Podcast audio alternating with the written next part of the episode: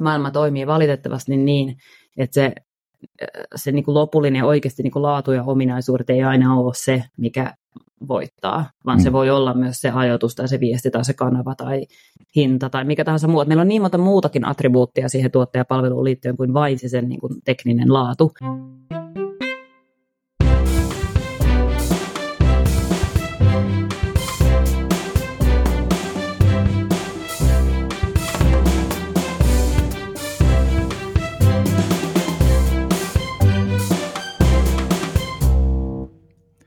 Tervetuloa Kasvua markkinoinnilla podcastin seitsemänteen jaksoon.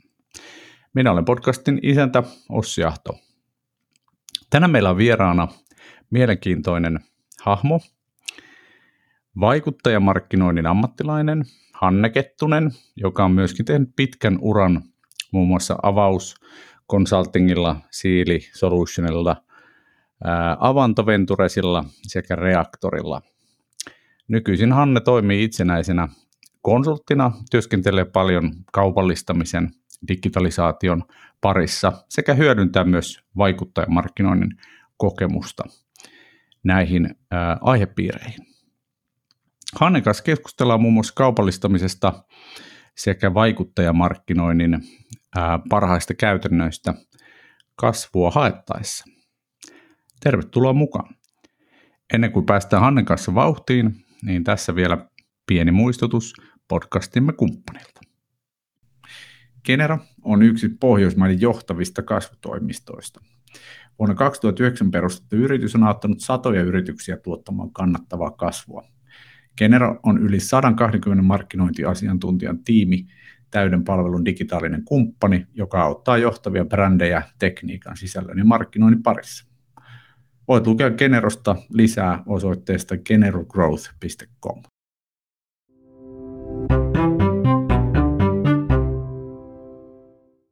Tervetuloa podcastiin Hanne ja haluatko vaikka aloittaa sillä, että kerrot hiukan omaa taustaa, että kuka, kuka oot ja mistä tulet?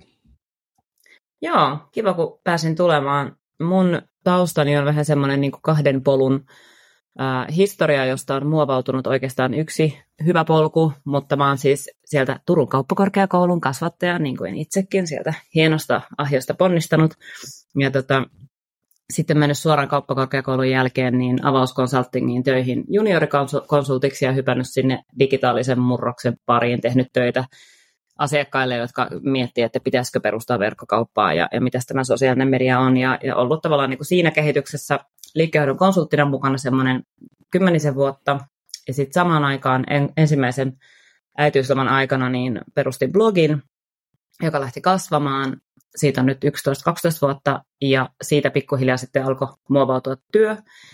Niin tänä päivänä mä oon siis sekä liikkeenhoidon konsultti että niin kutsuttu vaikuttaja, eli sisällöntuottaja ja vaikuttajamarkkinoinnin ammattilainen ja teen näitä kumpaakin yrittäjänä vähän ristiirastiin ja myöskin sillä mukavasti sulautuen, että myös konsultoin asiakkaita nykyään siinä vaikuttajamarkkinoinnin parissa.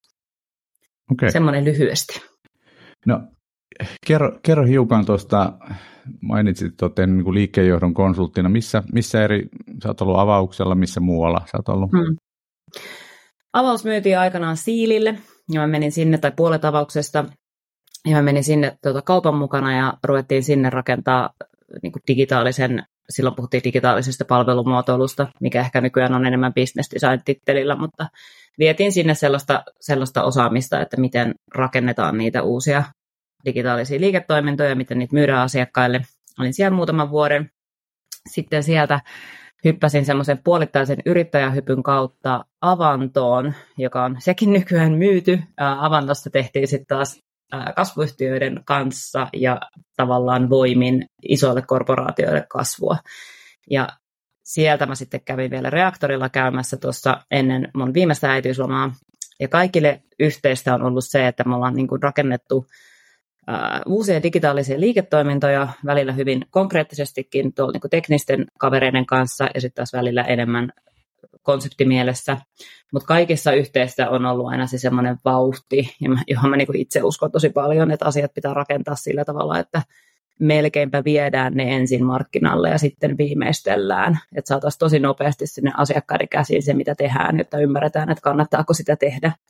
Ja sitä jotenkin on vaalinut tässä vaikuttajamarkkinoinninkin puolella, ja nyt sekin alkaa ilahduttavasti näkyä myös, myös tässä vaikuttajamarkkinointiskenessä, että hyödynnetään vaikuttajia, joka on semmoinen palvelumuotoilun laari omalla tavallaan, niin hyödynnetään vaikuttajia ja heidän yhteisöä siinä, että miten uusia tuotteita ja palvelut voidaan rakentaa. Mielenkiintoista. Me mennään kohta tuohon vaikuttajamarkkinointiin vähän syvemmällä, mutta mut, mua kiinnostaisi kovasti, kun sä oot tehnyt paljon kasvuyritysten kanssa töitä, niin ää, kerro mm. vaikka tuolta, tuot avannolta niin semmoisia keskeisiä oppeja tai, tai havaintoja, mitä sä kun oot tehnyt nimenomaan kasvuyritysten kanssa töitä. Mitä, mitä sellaista yritystä, jotka haluaa kasvaa kovaa, niin sun mielestä kannattaa ottaa huomioon? Tosi hyvä kysymys, tosi vaikea kysymys. Um, ehkä se, tota, mitä niin oppeja sieltä oikeasti löytyi. Mehän toimittiin siis globaalisti ja meidän toimintatapana oli se, että asiakas halusi katsoa jotain markkinaa, että mitä siellä voisi tehdä, niin me tutkittiin tämmöisiä valtavia tietokantoja, missä on käytännössä kaikki maailman kasvuyhtiöt, ja katsottiin sieltä, että mihin, mihin sijoittajat laittaa rahat. Et ei niinkään välttämättä aina katsottu yksittäistä yhtiöä, vaan katsottiin enemmän, että mihin se niinku raha hakeutuu, koska siitä näkee sen, että okei, että, että tonne alkaa niinku valua yhtäkkiä paljon euroja ja dollareita, että siellä on jotain kiinnostavaa. Ja siellä kun porotun niihin yksittäisiin yhtiöihin, niin se oli niinku joka kerta yhtä ihmeellistä, että miten valtavia markkinoita oli niin mikroskooppisen pienissä alueissa. Mm. Puhuttiin vaikka naisten ja lasten hygieniatuotteiden älyllistämisestä, että on, mm. on siruja vaipoissa tyyppien aivan valtava bisnes. Ja sieltä löytyy yksittäisiä kasvuyhtiöitä, jotka on ihan niin kuin jättikokoisia Suomen markkinoissa, jos katsoo niin kuin muita firmoja, niin tosi isoja ja siltä kasvuyhtiöitä toki, niin ehkä se oppi sitten tavallaan sieltä oli se, että se fokusoituminen niin kuin oikeasti riittävän pieneen alueeseen riittävän isolla markkinalla on tosi monella kasvuyhtiössä juttu se, miten se tehdään, onkin sit ihan sairaan paljon vaikeampaa. Et kyllähän me niinku kaikki tiedetään nämä tarinat, että mistä on vaikka lähtenyt Instagrami tai Airbnb ja muut, että se, että sä löydät sen, että mikä on se sun pienen pieni piste, johon sun kannattaa kaikki paukut laittaa, niin se voi olla aika pitkä tie. Mutta se on selvästi se, että se fokus on, on niinku tosi suuri siihen yhteen pieneen asiaan, tai näennäisesti pieneen asiaan. Joo, tämä on hyvä. Ja tietysti niin kuin fokusoituminen ja jonkun asiakkaan niin kuin hyvin niin kuin sellaisen selkeän kirkkaan tarveen täyttäminen globaalisti niin kuulostaa fiksulta. Sitten jos miettii niin kuin Suomen markkinaa, mm. niin mitä mieltä sä oot? Pystyykö täällä niin kuin toimimaan niin, että sä fokusoit, fokusoit niin kuin tiukasti?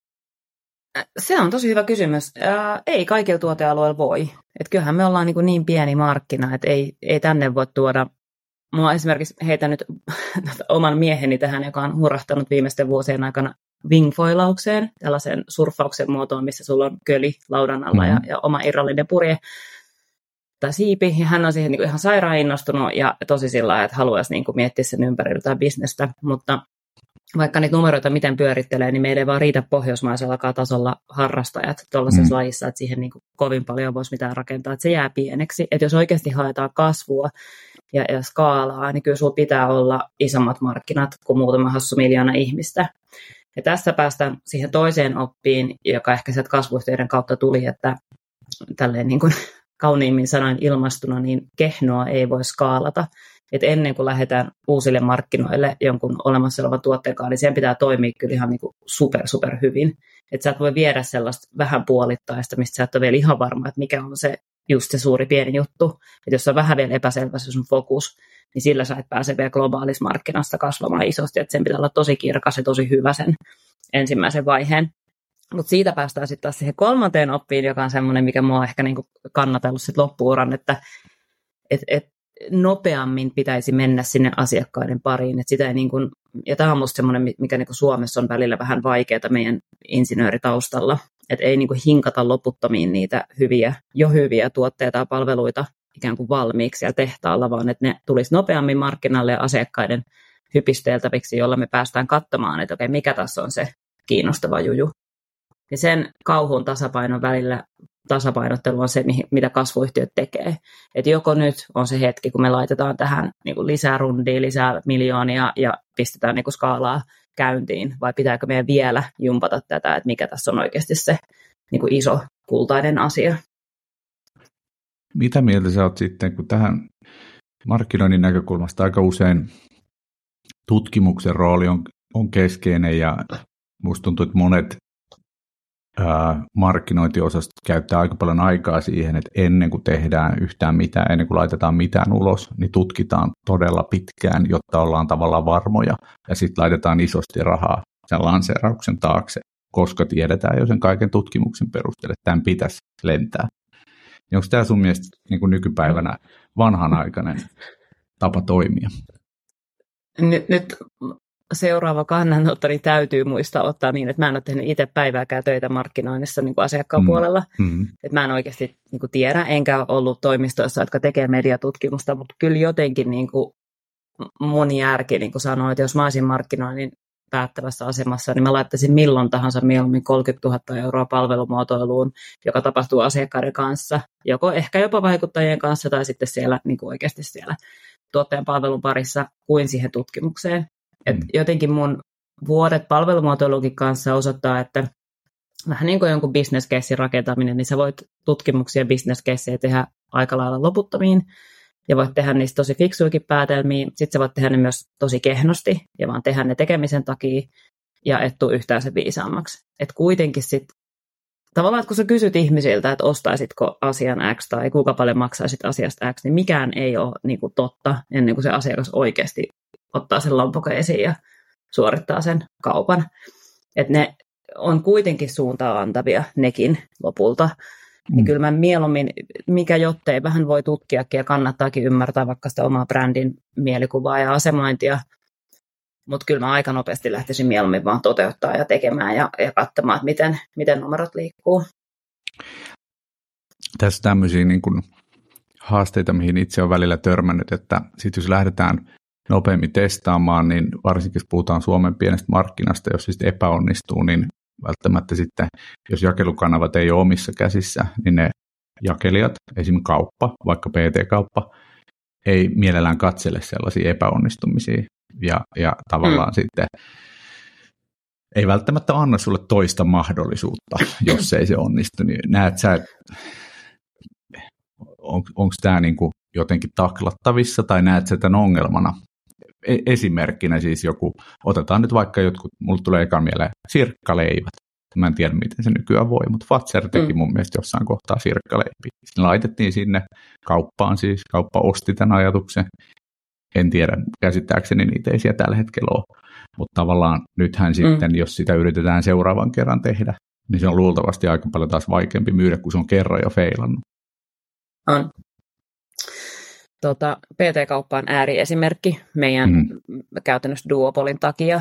Ja, ja tota, meillä on niin kuin tosi vaikea rakenne siinä, että muutenkin pienen toimijan on valtavan hankala tuoda omaa tuotetta Kyllä. kauppaan, koska ensinnäkin siinä käy vuoden sisällä niin, että kaupan oma brändi on, on tehnyt sen saman Just näin.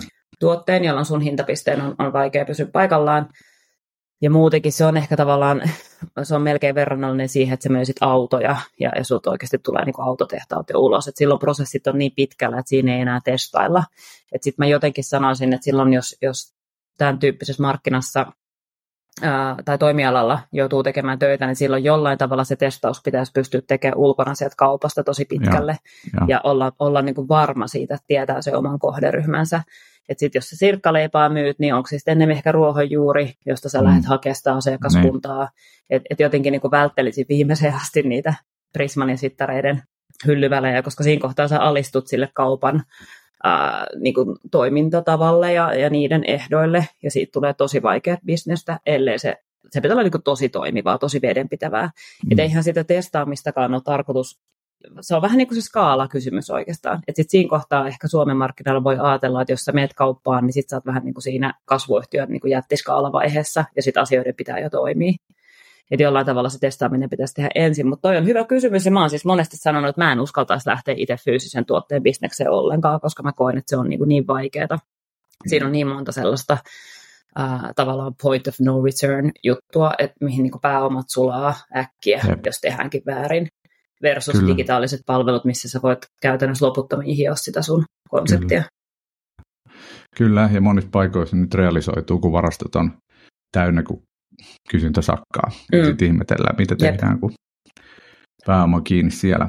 Tota, entä sitten, kun oot, oot tehnyt näiden tota, kasvua hamuavien yritysten kanssa töitä, mm, suomalaiset usein sanotaan, että, että sellainen niin kuin tahto mennä maailmalle tai, tai niin kuin oikeasti lähteä hakemaan sitä kasvua kansainvälisesti, niin on usein niin kuin pientä tai, tai että siihen ei välttämättä mm. löydy uskallusta.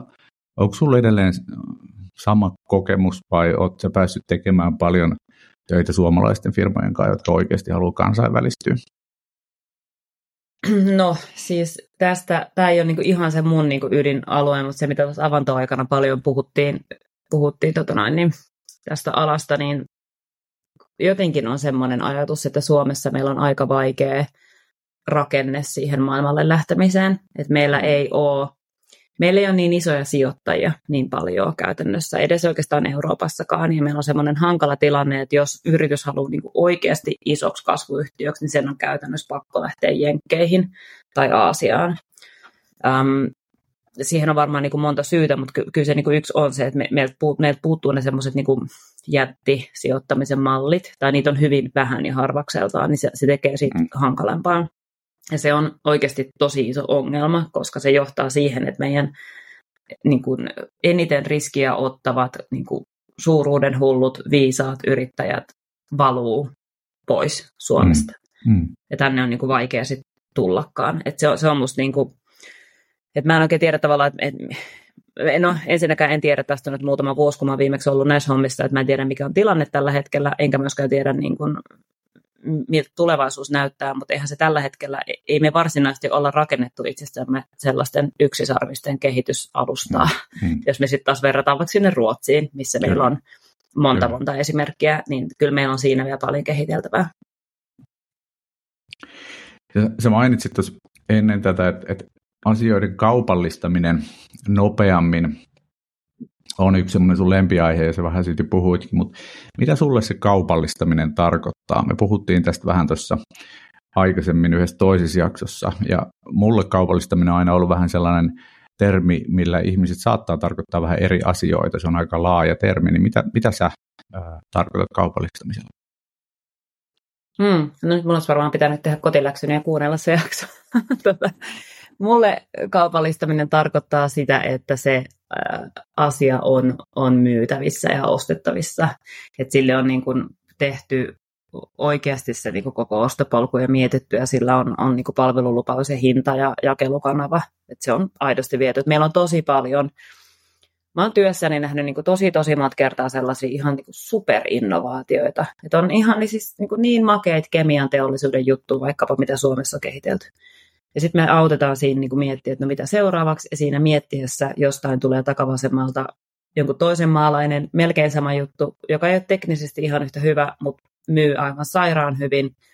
Ja sitten me ollaan siinä vieressä kattelemassa, että no onpa harmi, että eihän niillä edes ole sataprosenttisesti biohajoava se niiden liima, tai mikä se nyt onkaan, tämä oli täysin tuulesta keksitty esimerkki, mutta et, et tavallaan niin kuin, että koska meillä on, ja siis se on toisaalta myöskin, mä en halua sanoa, että se olisi millään tavalla huono, se on Pohjoismaiden ja erityisesti Suomen ihan niin kuin jäätävä valttikortti, jota pitäisi osata hyödyntää enemmän, että se niin kuin uskomaton laatuvaatimus on oikeasti tosi ainutlaatuista maailmassa, miten kovaa jälkeen me niin kuin tehdään teknisesti, mm. sekä digitaalisesti että, että fyysisten tuotteiden saralla. Mutta jotenkin siihen rinnalle pitäisi niin kuin uskaltaa tuoda sitä kaupallistamisen kulttuuria paljon aikaisemmin. Että se, että melkein samaan aikaan, kun me viimeistellään sitä nyt vaikka sitä biohajoavaa liimaa, niin jonkun pitäisi jo viimeistellä kovaa kyytiä sitä, että miten tätä markkinoidaan ja miten tästä viestitään, minkälaisissa kanavissa tätä myydään. Eikä niin, että se tuote on niin kuin ihan loppuun asti tehty ja sitten me ruvetaan miettimään, että no miten sitä sitten tuotaisiin. Että kyllä kuitenkin maailma toimii valitettavasti niin, että se se niin kuin lopullinen oikeasti niin kuin laatu ja ominaisuudet ei aina ole se, mikä voittaa, vaan mm. se voi olla myös se ajatus tai se viesti tai se kanava tai hinta tai mikä tahansa muu. Meillä on niin monta muutakin attribuuttia siihen tuottajapalveluun liittyen kuin vain se sen niin kuin tekninen laatu. Et sitä jotenkin haluaisin, että se ja, ja sitä mä niin kuin tarkoitan kaupallistamisella, että mitä kaikkea muuta siihen palvelu- ja tuotteeseen liittyy kuin sen tavallaan ne oikeasti ydinominaisuudet. Mitä, mitä tunteita se herättää ja minkälaisissa käyttötarkoituksissa sitä halutaan käyttää, kuinka paljon siitä pitää maksaa ja onko sille eri hintaryhmiä. Nämä on musta niitä niin kaupallistamisen mietintöjä, joita pitäisi tehdä aikaisemmin. No tähän liittyy varmasti sitten usein se, että ymmärretään oikeasti sitä asiakasta, että mistä se asiakas on valmis maksamaan. Kyllä. Onko se sataprosenttisesti biohajoava liima esimerkiksi Juuri kiinnostava näin. asiakkaalle vai onko se vain yksi niin kuin feature muiden joukossa, Juuri joka näin. vaikuttaa valmistajalle kiinnostavalta, mutta ei kenellekään muulle. Miten niin kuin sun kokemuksen mukaan, tai osaatko nähdä, että miten tämä tämä yhteistyö niin kuin kaupallisen organisaation ja sitten näiden niin kuin insinöörien välillä, niin, niin miten sen saisi niin kuin parhaiten sun mielestä toimimaan? Onko siihen jotain hyviä malleja? Eikö tämä kuitenkin tarkoita aika paljon sitä, että sen kaupallisen organisaation ja sitten innovaatiopuolen pitäisi Joo. hyvin olla Kyllä.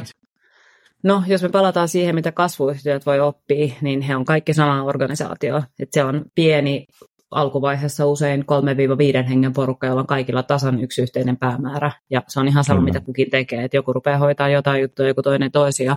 Ja, ja tota, ehkä joku tekee enemmän teknistä kehitystä totta kai, ja sitten joku toinen miettii ehkä, ehkä niin kuin kaupallisuutta, mutta et, et se, on, niin kuin se pyörii tosi siinä lähekkäin ja vierekkäin, ja se koko ajan näet, mitä siellä teknisellä puolella tapahtuu, ja ne on niin kuin aivan synkas keskenään. Ja sitten kun me suurennetaan ja mennään sinne korporaatiopuolelle, niin meillä on niin kuin täysin eri organisaation osat, ja, ja saattaa niin kuin olla siis jopa vaikka niin kuin markkinointi ja viestintää vaikka erilliset organisaatiot. Et meillä alkaa tulla nyt siiloa niin voimakkaasti, että se ei niin kuin suinkaan ole niiden ihmisten syy, jotka siellä on töissä, vaan että se on oikeasti tosi vaikeaa enää silloin tehdä sitä yhteistyötä niin kuin jatkuvasti ja saumattomasti. Ja jo ennen kuin yhteistyötä tavallaan näennäisesti onkaan, niin oppia toinen toisilta ja nähdä, mitä tapahtuu. Että kyllä se on se niin kuin, sitä me niin kuin paljon rakennettiin silloin avannon aikanakin, että millä tavalla pystyy rakentamaan silloin, varsinkin kun rakennetaan semmoista uutta liiketoimintaa, joka on kauempana siitä ydintekemisestä, että puhutaan vaikka horisontti 1-3 hommista, niin sä et voi, tai varmaan voit, mutta on kyllä todella vaikeaa ja, ja kivistä ja kallista rakentaa sillä vanhalla organisaatiomallilla, että silloin melkeinpä suositellaan rakentaa tämmöisiä omia niin startup-maisesti toimivia tiimejä sen ympärille. Että kyllä se yhteistyö pitäisi olla ihan saumatonta ja, ja niin kuin heti alusta asti, alusta loppuun. Just näin. Hyvä. No hei, hypätään tähän toiseen teemaan. Tämä oli kiinnostavaa, kiitos. Nämä oli hyviä nostoja. Hypätään tähän vaikuttajamarkkinoinnin puolelle. Mua kovasti kiinnostaa, kiinnostaa tälleen markkinoinnin hommia tekevänä, niin, niin tota, jutella myös siitä. Kerro eka vähän hmm. siitä, se jo hiukan rautit taustaa, mutta miten sä oot päätynyt tämmöiseksi vaikuttajaksi? Mikä sä nyt olet? No siis äh, kovalla työllä ja, ja tota no, niin varmaan osittain tuurilla. Et mä oon, mähän on tavallaan niitä, niitä tavallaan niin kuin ensimmäisen tai ehkä toisen sukupolven vaikuttajia, että kun mä oon aloittanut blogin 2012, niin se oli nimenomaan blogien kulta-aikaa, Insta ei vielä ollut juurikaan käytössäkään.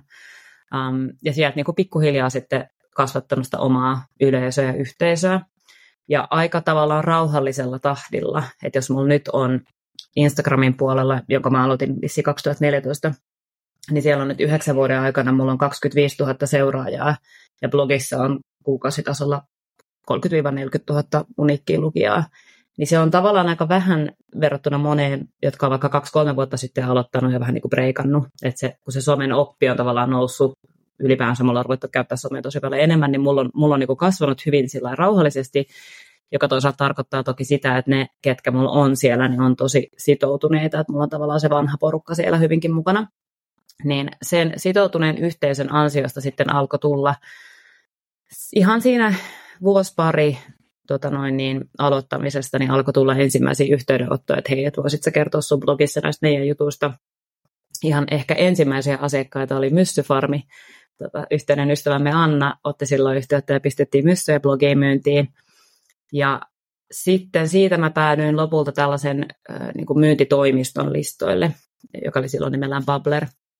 Se oli siihen, siihen aikaan blogeissa oli usein, että oli tämmöinen niin agentuuri, jonka, joka välitti kaikki keikat ja otti siitä välistä sitten oman komissionsa. Ja sitten joskus 2016, niin mä huomasin, että niitä alkoi tulla niitä tarjouspyyntöjä tosi paljon, ja mulla alkoi tulla suoraan niitä pyyntöjä myöskin, niin sitten mä irtauduin sieltä toimistosta ja rupesin myymään itse.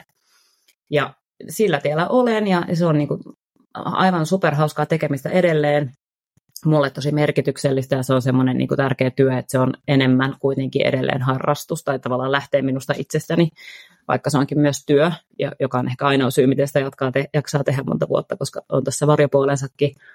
Um, Mutta se, miten se niinku toimii, niin se, että mulla on tosi hyvä tuntuma siihen mun porukkaan, siihen 25 000 vaikkapa siellä Instan puolella, niin mä ikään kuin tiedän etukäteen, mä, mä oon niinku 12 eikä mitä 11 vuotta tehnyt sitä omaa bränditutkimusta, että mä niinku tiedän, miten ne reagoi asioihin suunnilleen. Mä osaan arvata, minkälaiset hommat siellä menestyy hyvin ja yleensä osaan myös kertoa asioista niin, että, että he sen niin kuin ostaa ja se uppoo ja sitten tulee kauppaa. Et se on kyllä jotenkin tosi kiinnostava markkina tälleen monta asiaa tehneenä, niin joka kerta häkellyn siitä, miten kuitenkin pienellä rahalla saadaan tosi isoja vaikutuksia myyntiin ja toisaalta markkinointiinkin, että se on niin monipuolinen, niin kuin markkinoijan näkökulmasta monipuolinen ase tai vaikuttaa markkinointi. Onko se sun mielestä erityisesti niin kuin myyntiin vai, vai niin kuin markkinoinnin puolelle vai, vai kumpi sun mielestä painottuu? Se riippuu tosi paljon tuotteesta ja vaikuttajasta. Et on, on vaikuttajia, jotka on ihan sairaan hyviä tekemään sellaista brändityötä, ö, osaa tehdä, siis jos, jos tuntee vaikuttajaskeneen, niin siellähän siis on paljon vaikuttajia, jotka tekee siis upeata jälkeä sanoisin, että parempaa kuin monikaan luova toimisto pystyy tekemään. Että aivan niin kuin mielettömiä visuaalisia toteutuksia ja, ja upeita tekstejä ja osaa niin kuin tuoda just sen takia, että tuntee sen oman yleisönsä niin hyvin, niin osaa usein tuoda sen tuotteen tai palvelun siinä valossa esiin, mitä se yleisö just kaipaa. Ja se voi joskus olla tosi erikin kuin mitä se markkinoija itse on ajatellut. Joten brändääminen, joo, toimii tosi hyvin. Mutta sitten toiset, kuten ehkä minä ja, ja muutama muu, on niin hyvin sellaisia niin myyntiorientoituneita, että et on tosi sellaista ää, niin kuin, tavallaan suoraa puhetta aina se muutenkin, mitä siellä puhuu siellä kanavassa, että se on hyvin sellaista niin kuin, suoraan asiaan tyyppistä, eikä semmoista tunnelmien maalailua, niin silloin taas tuommoinen myynti voi toimia tosi hyvin. Ja se riippuu ihan siis todella paljon tuotteesta, että mäkin olen tässä nyt kuitenkin viime aikoina taas mainostanut niin aurinkopaneeleita ja sukkia ja kohta tulee taas plaanin vuosittainen tyttöjen päivänosto, missä haetaan tyttösponsoreita. Ja aina vähän yllätyn joka kerta, että miten paljon siitä kuitenkin asiakkaalle tulee kauppaa. Että ei ihan jokainen osta 10 000 euroa aurinkopaneeleita, mutta siinä sitten taas riittää, kun tulee yksi tai kaksi yhteydenottoa, niin se on jo tosi hyvä keikka heidän kannaltaan. Et kyllä niin kuin sanoisin, että kaikki perinteisen markkinointimyyntipolun vaiheet niin toteutuu myös vaikuttajamarkkinoinnissa ja ne kannattaa ottaa mukaan. Mutta sitten vaan joutuu tekemään sitä työtä, että miettii itse, että mitkä on ne mun tavoitteet, mihin mä tarvin erityisesti tukea ja minkälaisia vaikuttajia mä tarvin sit sitä tavoitetta toteuttamaan. Mitä semmoisia ohjeita tai vinkkejä sä antaisit brändeille, jotka jotka haluaa saada nimenomaan myyntiä aikaiseksi vaikuttajien kautta, niin mitä siinä pitää huomioida? Mm, se on sama juttu, kun korporaatiot lähtee tekemään kasvuyhteyden kanssa töitä, niin kotiläksyt pitää tehdä hyvin ja pitää olla tosi paljon itse miettinyt sitä, että mitä me oikeasti halutaan ja tarvitaan ja minkälaisiin alueisiin meitä kiinnostaa saada näitä kumppaneita, koska niitä yhteydenottoja alkaa tulla tosi paljon jotkut niistä on sulle tärkeitä vaikuttajia, jotkut ei, niin pitää olla semmoinen niin kuin hyvä tatsi siihen, että okei, että me etsitään just vaikka urheiluasioista puhuvaa ää, perheellistä ihmistä pääkaupunkiseudun ulkopuolelta. Et pitää olla niin kuin hyvin tarkka se, että minkälaista yleisöä me halutaan löytää. Ja sitten kun sen löytää sen vaikuttajan, joka matchaa siihen, ja nimenomaan se vaikuttaja matchaa siihen sun tuotteen ja palvelun arvoihin ja jotenkin niin kuin tapaan olla maailmassa. Ja sä tunnet sen, se on toinen, että sitä pitää vähän tutustua, että minkälainen kanava tämä on, mistä se yleensä puhuu. Onko hän tosi provokatiivinen vai tosi niin kuin lempeä ja millä tavalla niin kuin seuraajat yleensä hänelle viestii ja mistä asioista keskustellaan. Niin sitten kun sä oot löytänyt semmoisen täydellisen matchin siihen sun täydellisesti mietittyihin tavoitteisiin, niin sitten pitää niin kuin päästä irti ja antaa vapaat kädet lähestulkoon. Siis totta kai jotain reunaehtoja voi olla, että hei, että tätä ei saa vaikka lain mukaan sanoa ja tota pitää vähän väistää ja mielellään älä puhu tästä. Mutta kyllä niin kuin aivan hands down, kaikki parhaat tulokset tulee niiden asiakkaiden kanssa, jotka ymmärtää tämän pelin ja, ja sanoo, niin kuin, että you do you, että mä tiedän, että sä osaat pukettaa silleen, mitä sun yleisölle parhaiten toimii. Ja sitten se vaikuttaja tekee sen työnsä ja raha alkaa toivottavasti tulla sisään. Et paljon näkee sellaista, erityisesti isoilta, niin tosi brändivetoisilta taloilta, missä on totuttu tekemään semmoista isoa luovaa kampanjaa ja, ja asiat tehdään. No, siellä on just ne 30 tonnin bränditutkimukset, ja sen jälkeen niin 50 tonnin kamppis, ja sitten laittaa siitä 20 tonnia vaikuttajiin, ja sinne lähtee briefi, joka on niin kuin hyvin tarkkaan speksattu, että on jopa visuaalisuutta myöten sanottu, että toivotaan tällaista ja tällaista, toivotaan, että me nauretaan aina kavereiden kanssa, nyt anteeksi kaikki rakkaat asiakkaat, mutta klassikko on se, että haluamme, toivoisimme, että tuote näkyy ensimmäisessä kuvassa, ja sitten me kaikki vaikuttajat ollaan silleen, että me todella toivottaisiin, että se tuote ei näy ensimmäisessä kuvassa. että se, niin se on takuu varma huono, huono tulos silloin, että, että ihmiset vaan niin vaippaa sen ohi. Ja tavallaan se luotto siihen vaikuttajan kokemukseen siitä, että mitkä asiat toimii, niin sitä mä niin kaipaisin vielä vähän lisää asiakkailta. Että se ei ole oikeasti niin kuin mainoskampanjan ostamista ihan niin kuin käsitteellisesti se ei ole mainos, koska sä et määritä sitä viestiä tarkkaan, vaikka se siitä maksatkin. Et se on markkinointia, se on suosittelua, se on niin kuin orgaanista kuitenkin, vaikkakin maksettua, niin semmoinen niin rohkeus ja rentous siihen olisi, olisi tosi toivottavaa. Silloin tulee yleensä parhaat tulokset. Teetkö sitten sellaisia, tai miten näet sellaiset kamppikset, missä vaikuttaja on mukana sitten paljon laajemminkin kuin siinä tavallaan oman kanavansa kautta? Että häntä hyödynnetään sitten myös joo. osana sitä Kyllä. yrityksen vaikka omaa, omaa mainontaa. Joo, ehdottomasti teen ja, ja aina suosittelenkin asiakkaille, että se on yksi myös semmoinen helppo asia korjata, jos joku lähtee vaikuttajamarkkinointia tekemään, niin edelleen tehdään tosi paljon sitä, että maksetaan sille vaikuttajalle ja se tekee ihan upeat sisällöt ja sitten sisällöt niin lakkaa olemasta ja sitten that's it. Että niitä ei hyödynnetä omissa kanavissa, ei, ei tehdä ehkä edes riipostausta tai, tai maksettua nostoa tai oteta vaikka ainakin omalle saitille tai johonkin toiseen kanavaan kuvia tai tekstejä tai vieraskynää tai haastattelua tai natiivimainontaa. Että kyllä sitä niin kuin alkaa nyt näkyä enemmän ja enemmän, mutta sen pitäisi olla musta aivan niin kuin defaultti, että vähintäänkin sä jaat niitä sisältöjä sun omissa kanavissa ja myös muualla kuin sovessa. Ja sitten toinen puoli on tämä, mitä niin kuin ilokseni koko ajan saan tehdä enemmän, ja nyt just käynnistyi Keskon kanssa tässä syksyllä iso kamppis, että tehdään, tehdään enemmän sitä niin kuin palvelumuotoiluakin yhdessä. Et nyt meillä on koko syksyn kestävä kampanja, jossa mä oikeastaan aika vähän mitään viestin ihmisille ja enemmänkin käyn keskustelua mun seuraajien kanssa ruokakauppaan liittyvistä asioista. Ja sehän on ihan siis superarvokasta tietoa asiakkaalle, että me saadaan tosi nopeasti, toki ei mitään niin kuin supertieteellistä, laadullista niin kuin SPSS-tutkimusta, mutta kuitenkin todella hyvä tuntuma siihen, että okei, tämä asia nousee täältä tosi paljon. Et sitä mä toivoisin, että tulisi tulisi enemmänkin silleen niin kuin hyvällä maulla tehtynä, että se ei toki toimi, että vaan lätkästään vaikuttajille kaikille sama kysely, että toivottavasti ihmiset vastaa tähän, mutta että semmoinen niin kuin aidosti vaikuttajan kokemuksen ja näkemyksen mukaan ottaminen siihen, siihen koko prosessiin ja kaikki neljään p että kyllähän sitä me on nähty jo jonkun aikaa, että vaikuttaja tekee tuotteita yhdessä asiakkaan kanssa, ja se on myös ihan mahtava suunta ja toimii tosi hyvin. Et enemmän koko ajan ja itsekin ehdottomasti haluan tehdä enemmän sitä niin kuin syvempää yhteistyötä.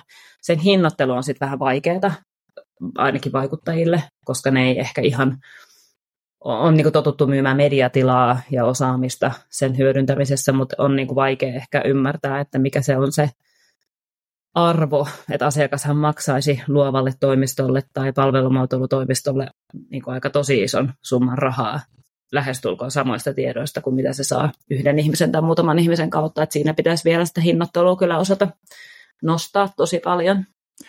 Sä, sä oot kuitenkin tämmöinen liikkeenjohdon konsultti, ää, jo, jolloin tämä toinen ura vaikuttajana toi kuulostaa järkevältä, kun sulla on tuota osaamista. Mutta jos nyt itse vaikka olisin tässä markkinointibudjetin haltija, jolle vaikuttaja eh-, ehdottaa tämän tyyppisiä yhteistyötä, niin mun kysymys olisi, että onko hänellä sitten niin kuin osaamista tavallaan mm. tähän, että kaiken kaikkiaan mm. se vaikuttaja genre ei vaikuta mulle niin ehkä ammattimaiselta kuin sä saatat niin kuin yhtenä mm. vaikuttajana sitä edustaa.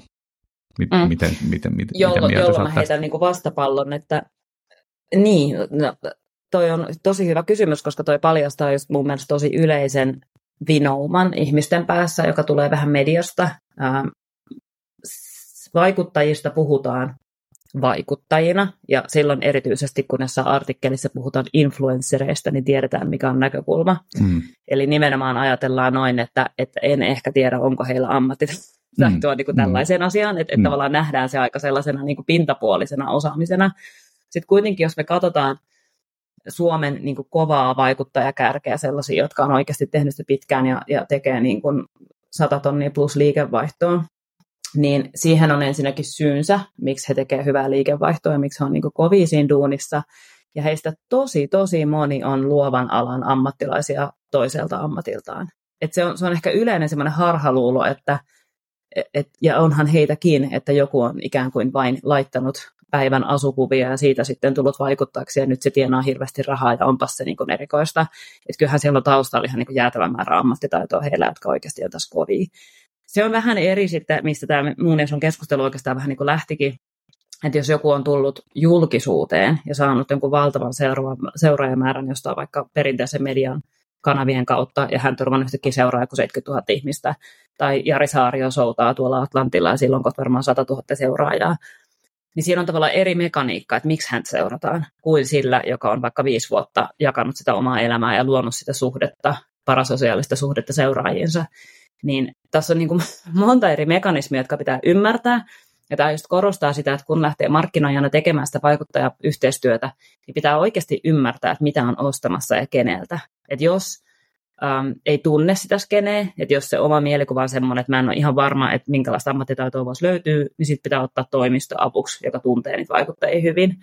Mutta kyllä niin kun, ja, ja siis niin kuin mä sanoin, että eihän tämä mitään niin kuin täysin laadullista tutkimusta ole, eikä korvaa vaikka perinteisen palvelumuotoilun metodeja, mutta tueksi siihen ehdottomasti kannattaa ottaa ja just ymmärtää se, että se mitä vaikuttajalta ostetaan on se niin kuin näppituntuma siihen omaan yleisöön että kun me osataan suoraan sanoa, siis me voidaan niin kuin, kaikki sudenkuopat sanoa, että hei, tota ei muuten, niin kuin, noin ei kannata kyllä viestiä, että tuossa tulee näpeille. Tunnitaan semmoiset niin someilmiöt ja, ja tota noin, niin, niin kuin puhetavat, jotka toimii ja erityisesti ne, mitkä ei toimi. Niin ei siinä tarvi olla ikään kuin vaikka palvelumuotoilu tai markkinoinnin ammattilainen, että jos on tehnyt muutamankin vuoden tota, isojen yleisöjen kanssa, niin oppii kyllä hyvin äkkiä sen. Joo. Mielenkiintoista, tosi mielenkiintoista. Ehkä mulla värittää vähän tätä se, että mulla on taustaa sieltä YouTubelta, jolla vaikuttajat oli siellä mm.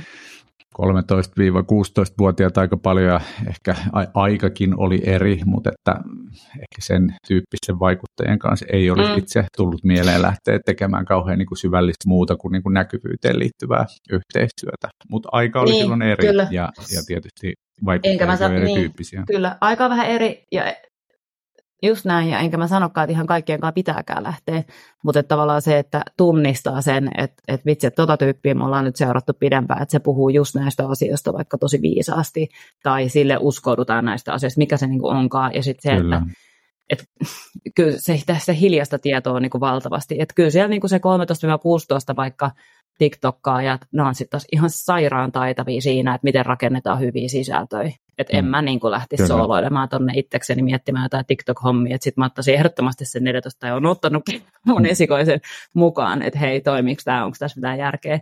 Että jotenkin vaan se, että just semmoinen niin silmien, silmien avaaminen ehkä yleisemminkin sille, että tämä niin perinteinen tapa hankkia joku ammattitaito on murtumassa. Ja, ja me voidaan olla niin tosi kovia ammattilaisia erilaisissa asioissa ihan vaan niin ikään kuin harrastelemalla sitä ensin riittävän pitkään. Niin se, se on semmoinen musta niin piilotettu voimavara, mitä ei ehkä vielä ihan täysin osata hyödyntää.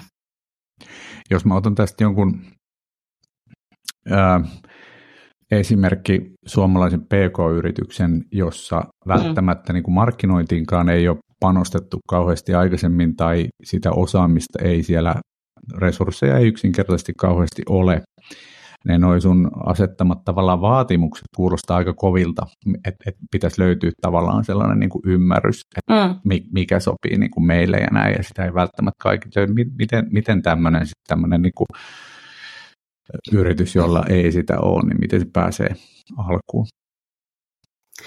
No ensinnäkin taas vähän silleen vastakysymys, että, että jos, jos toi on kova tavoite, niin tavallaan miten, se, tavallaan miten silloin pärjääkään. Että kyllähän niin kuin, mä taas palaan siihen niin kaupallistamisen malleihin, että kyllä mä uskon tosi vankasti, että sun täytyy niin kuin elää ja hengittää sitä markkinoinnin ymmärrystä, kun sä rakennat yhtään mitään tuotetta tai palvelua. Että jos, jos sun on niin kuin vaikea osata sanoa, että, että minkälaiset niin kuin ihmiset, minkälaiset yhteisöt voisivat olla kiinnostuneet tästä, niin silloin sulla on vielä vaikea, että sä et ole vielä löytänyt sitä sun juttua. Mutta toki mä ymmärrän sen, että vaikuttajamarkkinointi on niin kuin monesti, että jos ei siellä ole itse luonnostaan, jos ei roiku sillä kännykällä iltaisin, niin on vaikea lähteä siihen. Ihan yhtä lailla kuin mulla, vaikka mä en, mä en ole niin YouTube-käyttäjä itse, niin jos mun pitäisi lähteä tekemään tubessa tai markkinointiin, niin se olisi mulle niin tosi iso hyppy, että mun pitäisi ensin tutustua valtavasti. Niin sitten mä koittaisin saada avukseni tietysti jonkun. No, PK-yritysten puolella tilanne on just niin kuin sä sanoit, että sitä resurssia on usein aika vähän, mutta, tota, mutta silloin mä, mä usein niin neuvon asiakkaita, että sitten sit pitää vaan niin lähteä sille aika nöyrästi tavallaan sillä nollabudjetilla liikkeelle ja oikeasti sitten tutustua siihen maailmaan, että minkälaisissa paikoissa mun tuotteesta tai palveluista puhutaan, minkälaisissa keskusteluissa tällainen aihe yleensä nousee, ketkä siitä puhuu, sitten alkaa seurata niitä vaikuttajia ja sitten vaikka lähestyy joitain, että hei, että tämä ihan perinteinen, että saataisiko me lähettää sulle kukkakimppu sun vauvan ristiäisiin ja haluttaisiin vaan lähettää sulle kukkakimppu. Ja tässä on tämmöinen yksi knoppivinkki, että kun et sano ääneen, että toivomme näkyvyyttä, niin silloin saat todennäköisesti näkyvyyttä. Että kaikki tietää, että pelin henki on se, että jos me lähdetään sulle kukkakimpun, niin olisi mahtavaa, että se näkyisi somessa, mutta mut asiaan kuuluu myös se, että sä ymmärrät, että jos et sä tarjoa rahaa sit vastineeksi, niin sulle ei kyllä niinku mitään, mitä pyytää. Mutta lähtisi sieltä niinku tosi pienestä liikkeelle ja, ja tota, niin koittaisi löytää sellaisia, jotka olisi siis vaikuttajia, jotka olisi, olisi niin kiinnostunut siitä sun tuotteesta ja palvelusta, ja sitten sieltä saattaakin kasvaa joku semmoinen syvempi kiinnostus ja yhteistyön malli. Et, et se on vähän semmoinen, tämä on musta semmoinen peli, mitä ei voi niin kuin täysin ulkoistaa. Et se on niin syvällä siinä sun oman tuotteen kaupallistamisen malleissa, että sun pitäisi sillä ymmärtää, että mitä se yleisö siitä ajattelee, ja siellä pitäisi vähän niin kuin itsekin olla mukana. Et kyllä mun tylsä vastaus on se, että erityisesti silloin, kun niitä resursseja ei ole, niin siihen pitäisi vähän panostaa sitä omaa aikaa ja tutustua siihen maailmaan. Joo, tämä kuulostaa fiksulta. Tavallaan, tavallaan sitä voisi ajatella niin, että sä pystyt tosiaan niin kuin Mä, et, et parhaassa tapauksessa, jos sulla ei olisi sitä resurssia, niin sä voisit ostaa sitä lisää sitä ymmärrystä ja mm. tavallaan myöskin ehkä sitä niin kuin tekemistä sen vaikuttajan kautta, jos se sattuu olemaan ihan spot on siihen sun yleisöön. Jep, just näin. Mutta mut, mut, mut, niin. mi, mi, miten, miten se vielä, niin kuin, mä, mä haluan haastaa tästä tämmöisen mm. niin kuin, erittäin tarkan yleisön kannalta. Me, me puhuttiin siitä jo aikaisemmin, että, että Suomessa saattaa olla niin kuin vaikea löytää sellainen nuppineulan tarkka fokus mm. tai näin, että mm. et, ää, sun pitää pystyä olemaan jotain vähän laajemmalle yleisölle. Miten sä niin kuin näet tämän tavallaan nyt sitten niin kuin tässä vaikuttajamarkkinoinnin kontekstissa, eli, eli pitääkö sun tehdäksesi tavallaan hyvää esimerkiksi yhteistyötä vaikuttajien kanssa, niin pitääkö sun löytää joku aika tarkka fokus vai voi, voiko se olla niin kuin löyhempi, joka kiinnostaa niin kuin laajempaa massaa? Joo. Voi, voi ja varmaan niin kuin kannattaakin olla. Mä käyttäisin niitä vaikuttajia nimenomaan siihen nuppinaulan löytämiseen. Että sä laitat sen niin kuin viidelle kuudelle erilaiselle vaikuttajalle ja katsot, että minkälaisilla kulmilla. Siis sekin on jo ihan älyttömän mielenkiintoinen harjoitus, että sä vaan annat sun tuotteen tai palvelun, että miten sä esittelisit tätä sun seuraajille. Ja sä tulet saamaan viisi erilaista tapaa kertoa, että hei, tässä on tosi mielenkiintoista se, että, ja, ja ne voi olla tosi yllättäviä sellaisia, mitä sä et ole tullut ajatelleeksi, että joku edes pitää minään arvona. Niin mun mielestä siinä se nimenomaan niin kuin toimii hyvin. Uh, se tavallaan t- niin kuin tavoittavuus versus vaikuttavuus, mistä, mistä niin kuin vähän ehkä keskustelu lähtikin, niin tämä on niin kuin mun mielestä just kiinnostava keskustelu, koska jos vaikka sanotaan, että, että, joo, että PK-yrityksille ei ole oikein resursseja, että miten ne tuohon vaikuttaa markkinointiin voisi lähteä, niin joo, on samaa mieltä, mutta en ihan niin kuin nielemättä usko, anteeksi, pureskelematta niele, että, tota, että, tota noin, niin, että niitä resursseja ei oikeasti ollenkaan olisi. Koska jos ei sulla ole ollenkaan markkinoiden resursseja, niin ei sulla sitten niin tuotettakaan. Joten se tarkoittaa, että sitä resurssia kyllä on, mutta se käytetään esimerkiksi perinteiseen mediaan. Ja tästä tullaan siihen, mikä mun mielestä, niin kuin mun päässä, se on ihan valtava riski, että, että, että laitetaan tuhansia tai jopa kymmeniä tuhansia vaikka sanomalehti- tai televisio ilmoitteluun ja ajatellaan, että no, että tässä on nyt tämmöinen niin haulikko, että mä rajautan sen tonne eetteriin ja kyllä se niin kuin jonkun tavoittaa. Ja sit sä et välttämättä pysty edes mittaa sitä ollenkaan, ja sä et tiedä ollenkaan, että kehen se niin kuin osui ja, ja tuliko minkälaista kauppaa, ja ehkä vähän kauppaa tuli, mutta mitä tästä opimme. Versus, että sä laittaisit vaikka sen saman rahan vaikuttajamarkkinointiin ja näet tosi niin kuin iholta sen, että, että mitä siellä keskustellaan, minkälaiset tyypit siihen alkoi resonoimaan, mitkä, kelle se ei toiminut ollenkaan. Että jos mä olisin nyt PK-yrityksenä lähdössä viemään jotain uutta tuotetta, palvelua tai vanhaakin kasvuun, niin kyllä mä niin kuin ehdottomasti lähtisin sieltä vaikuttaa markkinoinnista liikkeelle. Ja sitten siinä tulisi se skaala, että sitten kun mä alkaisin löytää sen, että okei, tämä on nyt semmoinen porukka, että näille tämä toimii aina tosi hyvin, ja ne puhuu nimenomaan tästä näkökulmasta, että toi on semmoinen, mikä on, on niin kuin se argumentti, niin sen mä ehkä sitten uskaltaisin viedä sinne perinteiseen mediaan ja lähteä sillä hakemaan sitä nuppineulan suurennusta. Mutta musta se on niinku hurja riski tavallaan, että me aika mielellään laitetaan rahoja perinteisesti Suomessa tuotekehitykseen ja perinteiseen mediaan, mutta sitten ei välttämättä laita sinne kaupallistamisen malleihin ja vaikka vaikuttajamarkkinointiin. Et siinä voisi ehkä miettiä sellaista lompakon uudelleenjärjestelyä pikkasen. Joo, just näin. Eli ehkä se avain voi olla toi, että sitä ei mietitä pelkästään nyt sit sen tavoittavuuden kautta, vaan sitä mietitään niin kuin enemmän vielä sen ymmärtämisen ja tavallaan aktivoinnin mm. kautta, eikä, eikä pelkästään se niin kuin isot yep. reachit edellä. se varmaan, mikä, mikä ajaa näihin niin kuin,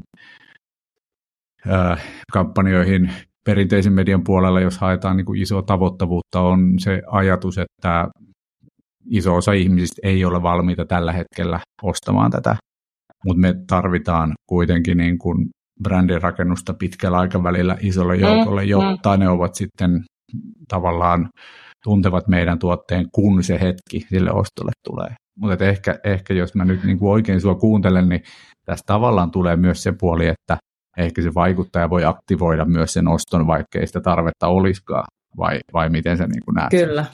kyllä. Siis ehdottomasti, ja ja nyt meidän täytyy taas miettiä, että mistä tuotteista me puhutaan. Että jos me puhutaan sukkapareista, niin on helppo tehdä melkein missä vaan kanavassa kertaostos ja saada ihminen kokeilemaan. Jos me puhutaan autosta tai hyvän tekeväisyydestä läpi vuoden, niin tarvitaan vähän enemmän sen tueksi.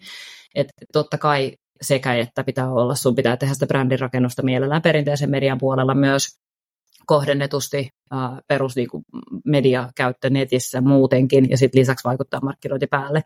Mutta et, et ehkä jos, jos mulla olisi vaikka 50 tonnia vaan rahaa käyttää, niin laittaisiko mä sen niin kuin missä suhteessa mihinkin, niin kyllä mun panos olisi ehdottomasti siellä vaikuttaa markkinoinnissa paljon enemmän, koska mä uskon, että se on niin kuin, um, mitattavampaa, hallittavampaa, vaikuttavampaa pienissä määrin kuin se iso mm. riichi. Mm. Sitten totta mm. kai, jos sulla on niin satoja tonnien budjetit, niin sure, että se kannattaa mennä telkkaria, radioon ja, ja niin printtimainontaa totta kai. Mutta yleensä meillä ei ole. niin, niin meillä on kuitenkin on enemmän menestystarinoita, jotka on lähtenyt vain somesta tai elää pelkästään somessa, mm. vaikka mm. suomalainen smoothie, korealainen ihohoito tuotuna markettiin, täysin somessa rakennettu tuote ja, ja, ja markkina kuin sitten sellaisia, että no, et me vaan laitettiin niin kuin perinteiseen mediaan tosi paljon rahaa ja sitten meistä tuli tosi menestyneitä. Et kyllä mä väitän, että kumpaakin tarvitaan, ja jos resurssit on niukat, niin se vaikuttaa markkinointi on kuitenkin vielä tänä päivänä paljon tehokkaampi raha kuin perinteinen media. Kunhan löydät ne oikeat vaikuttajat, Kunhan joilla tavallaan se oikeanlainen yleisö kyllä.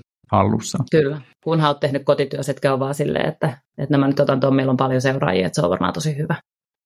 Ja tämä on varmaan se yhdenlainen sudenkuoppa, mikä helposti saattaa tulla, että moni, moni mm. sitten markkinoija ei ole ehkä tottunut siihen, että pitäisi tehdä niin, kuin niin paljon sitä sun kuvaamaa ennakkotyötä, varsinkaan mm, jos siinä on mm. sit se resurssien puute, että sä oot muutenkin vähän niin kuin hätää kärsimässä, että miten sä saat nämä kaikki asiat tehdyksi. Sitten jos joku sanoo, että ennen kuin sä laitat euroakaan tänne vaikuttajapuolelle, niin sun pitää niin kuin oppia tuntemaan tosi tarkasti, että niin. mitä sun kannattaa tehdä. Kyllä. Se, se on varmaan, varmaan haaste monelle. Onko sulle, tuleeko sulle niin kuin mieleen jotain ö, toimialoja, brändejä, ö, tuotteita, jolle tämä niin kuin erityisesti sun mielestä sopii, tai sitten, että kenen nyt ei välttämättä ensimmäisenä kannata lähteä, vai onko sun mielestä vaikuttaa markkinointia kenelle tahansa? Vaikuttajamarkkinoinnissa on minusta kaksi sellaista, jotka toimii, niin kuin, tai joille se on erityisen hyvä. yksi, mikä tietysti toimii, on just nämä niin kuin matalan kynnyksen suoraan verkosta ostettavat pienenkön, pienehkön hinnan tuotteet. Ne, ne niin kuin käytännössä toimii aina. Ihmiset aika herkästi kokeilee jotain pientä, halpaa, nopeata. Ähm, ja sitten toinen, mihin mun mielestä vaikuttajamarkkinointi ei ole ehkä niin samalla tavalla mitattavissa tehokas raha, mutta toimii tosi hyvin, on se, jos sulla on monimutkainen tuote tai palvelu. Että jos sä haluat kertoa mm, perhejuristiikasta, juristi, niin kuin avioehdon tekemisestä tai henkivakuuttamisesta tai heti kun se menee sellaiseksi, no tai se hyvän tekeväisyystyö, että sä et pysty niin kuin yhdellä kahdella sloganilla sanoa, että ota tästä hyvä hampurilainen. Ja silloin vaikuttaa markkinointi toimii tosi hyvin, koska siihen tulee niin paljon enemmän sitä tilaa puhua ja kertoa ja, ja niin kuin samastuttavasti omista kokemuksista sanoa, että no meillä tämä on toiminut tosi hyvin, koska näin ja näin ja näin. Eli se tukee niin kuin valtavan hyvin sellaisia vähän monimutkaisempia tuotteita. Mutta siinä sitten taas mittarit pitää olla hyvin erilaiset tietysti, että sitten sä et voi mitata suoraan konversiota niin paljon. Mutta et, et jos sulla on vaikea tuote tai monimutkainen palvelumalli, niin siihen vaikuttajamarkkinointipohjalle ja sitten sen päälle hyvää kohdennettua digitaalista mainontaa, niin on musta niinku aika hyvät mahdollisuudet saada sitä ostopolkua rakennettua. Mutta melkein mä sanoisin, että mä oon mainostanut kyllä niinku melkein mitä vaan. kyllä niin kuin vähän joka tuotteiden palvelun pystyy viemään vaikuttajamarkkinointiin. Et sanoisin no. ehkä niin semmoisena et, et, ehkä niinku tavallaan loppukaneettina, että et niinku rohkeasti kokeilemaan, että se on niinku vaikuttajamarkkinoinnin musta suurin kauneus, että jopa nolla eurolla budjetilla voi päästä jo siihen niin kuin hommaan mukaan ja oppimaan ja kokemaan ja näkemään, että miten se voisi meidän tuotteelle palvelulla toimii versus sit se perinteisempi median ostaminen, missä sinulla pitää olla jo tosi valmis paketti. Niin tässä sä voit tavallaan vähän kohdata sen niin kuin ihmisenä sen koko homman, että, että mitenköhän mä lähtisin tätä kokeilemaan. Mitä hyviä mitkä on sun mielestä parhaita suomalaisia vaikuttajamarkkinoinnin joko sun omia tai jotain muita tästä nyt lähivuosilta? Mitä sulle tulee mieleen? Mihin kannattaa tutustua, jos haluaa oppia, näin tätä tehdään ja näin saadaan tuloksia aikaiseksi? Apua, mä tuli ihan nollattautua hetki, vaikka mä oon just näitä tosi paljon kasannut asiakkaallekin, mutta siis äh, semmoisia niin isona kokonaisuuksina mun mielestä – Sidoste on kiinnostava brändi siinä, miten he on tehnyt koko brändiuudistuksen viiden ehkä vuoden aikana uusiksi ja lähtenyt nousemaan. Siellä on niin tosi hyvää duunia tehty siinä. Sitten Vansko on kenkämerkkinä semmoinen, joka on ottanut somen tosi hyvin haltuun, että siitä on tullut yhtäkkiä sama kuin Palmroot. Suomalaiset tällaiset niin teksti tai muoti on niin tosi hyvin noussut somessa. Sitten omista mun on niin kyllä pakko, nyt kun tästä hyvän tekeväisyydestä on puhuttu, niin se, se on niin mulle niin sydäntä lähellä, että se on tosi makeata, että me ollaan tuon Satu Rämän kanssa tehty kummatkin Planille, Plan Internationalille, niin 5-6 vuotta varmaan jo töitä. Ja se on alkanut, se on yksi sellainen lainalaisuus, mistä me ei vielä taas puhuttu, mutta kun sä teet yhden vaikuttajan kanssa sanotaan 1-2 vuotta ja siitä eteenpäin, niin se alkaa, se muuttuu ihan merkittävästi tehokkaammaksi koko ajan se mm. euro. Että se, se alkaa mennä se viesti tavallaan niin syvälle. Mutta me ollaan tehty plani pitkää ja me ollaan tehty yhdessä sellaisia ponnistuksia, mikä on nyt tosiaan lokakuusta seuraavan kerran edessä, että me ollaan niin koitettu vähän tehdä siitä semmoinen kisa, että kuinka paljon me saadaan niitä uusia lahjoittajia mukaan.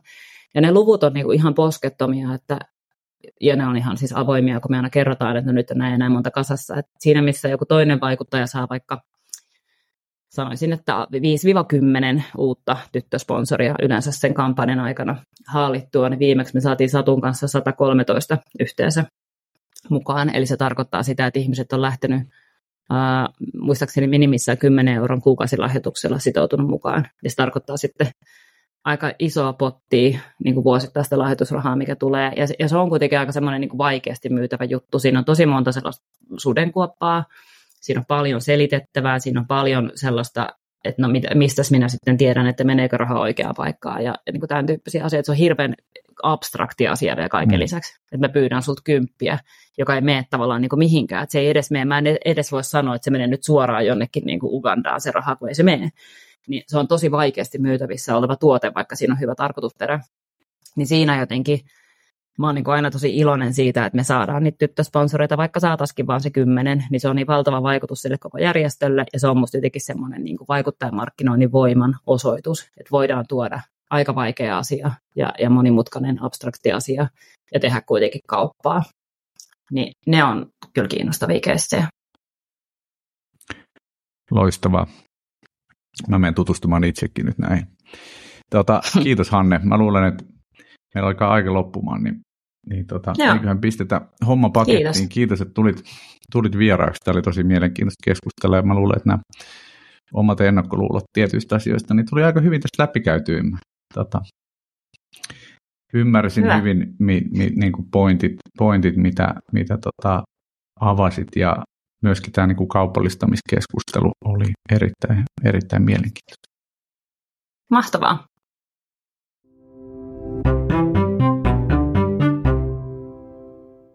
Kiitos vielä Hannelle mukaan tulosta podcastiin. Olipas mielenkiintoista päästä keskustelemaan hieman sekä kaupallistamisesta että vaikuttajamarkkinoinnista ja siitä, miten ne voivat nivoutua toisiinsa tai mitä näistä teemoista voi oppia. Kiitos myös teille kuulijat. Tämä on Kasvua markkinoinnilla podcast ja minä olen Ussi Ahto. thank you